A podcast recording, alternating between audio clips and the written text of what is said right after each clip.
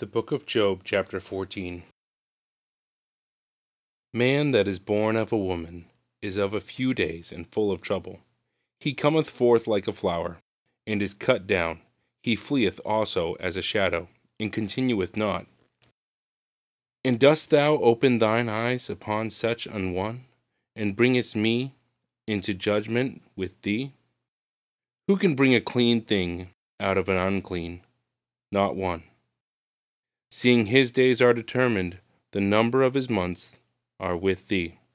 Thou hast appointed his bounds that he cannot pass. Turn from him that he may rest, till he shall accomplish as an hireling his day. For there is hope of a tree, if it be cut down, that it will sprout again, and that the tender branch thereof will not cease. Though the root thereof wax old, in the earth, and the stalk thereof die in the ground. Yet through the scent of water it will bud, and bring forth boughs like a plant. But man dieth and wasteth away. Yea, man giveth up the ghost. And where is he? As the waters fail from the sea, and the flood decayeth and drieth up, so man lieth down and riseth not, till the heavens be no more. They shall not awake, nor be raised out of their sleep. Oh, that thou wouldest hide me in the grave, that thou wouldest keep me secret, until thy wrath be past, that thou wouldest appoint me a set time, and remember me. If a man die, shall he live again? All the days of my appointed time will I wait, till my change come. Thou shalt call, and I will answer thee. Thou wilt have a desire to the work of thine hands. For now thou rememberest my steps. Dost thou not watch over my sin? My transgression is sealed up in a bag, and thou sewest up mine iniquity. And surely the mountain falling cometh to naught, and the rock is removed out of his place.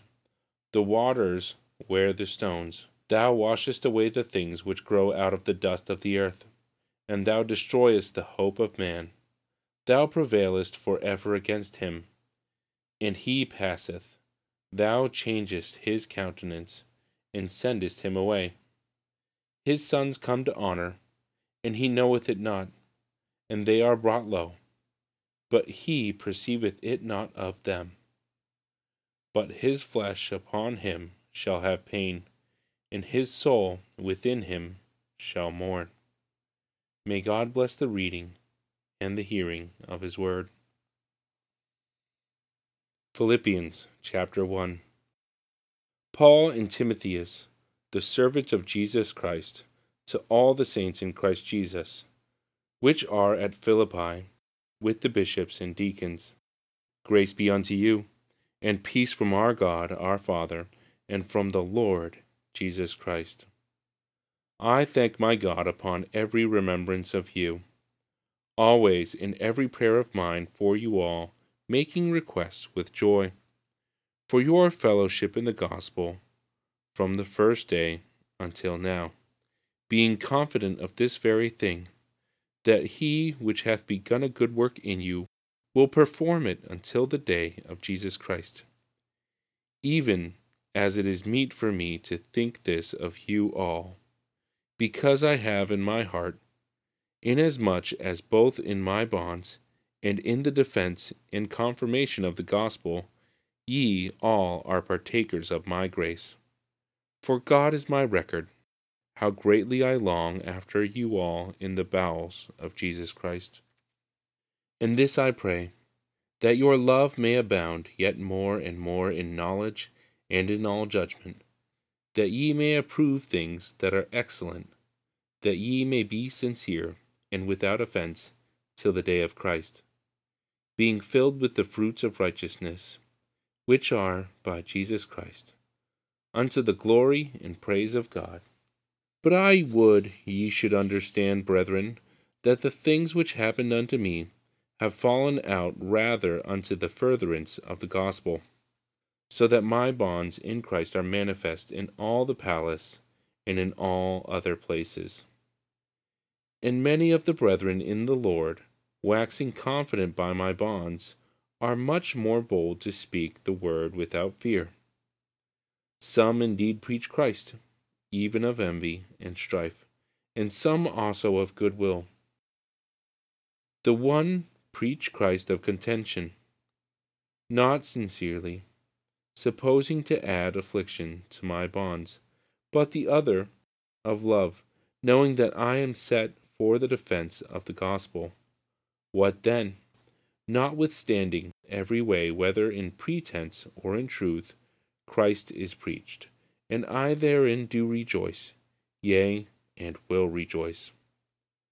For I know that this shall turn my salvation through your prayer, and the supply of the Spirit of Jesus Christ, according to my earnest expectation and my hope that in nothing I shall be ashamed, but that with all boldness, as always, so now also Christ shall be magnified in my body, whether it be by life or by death.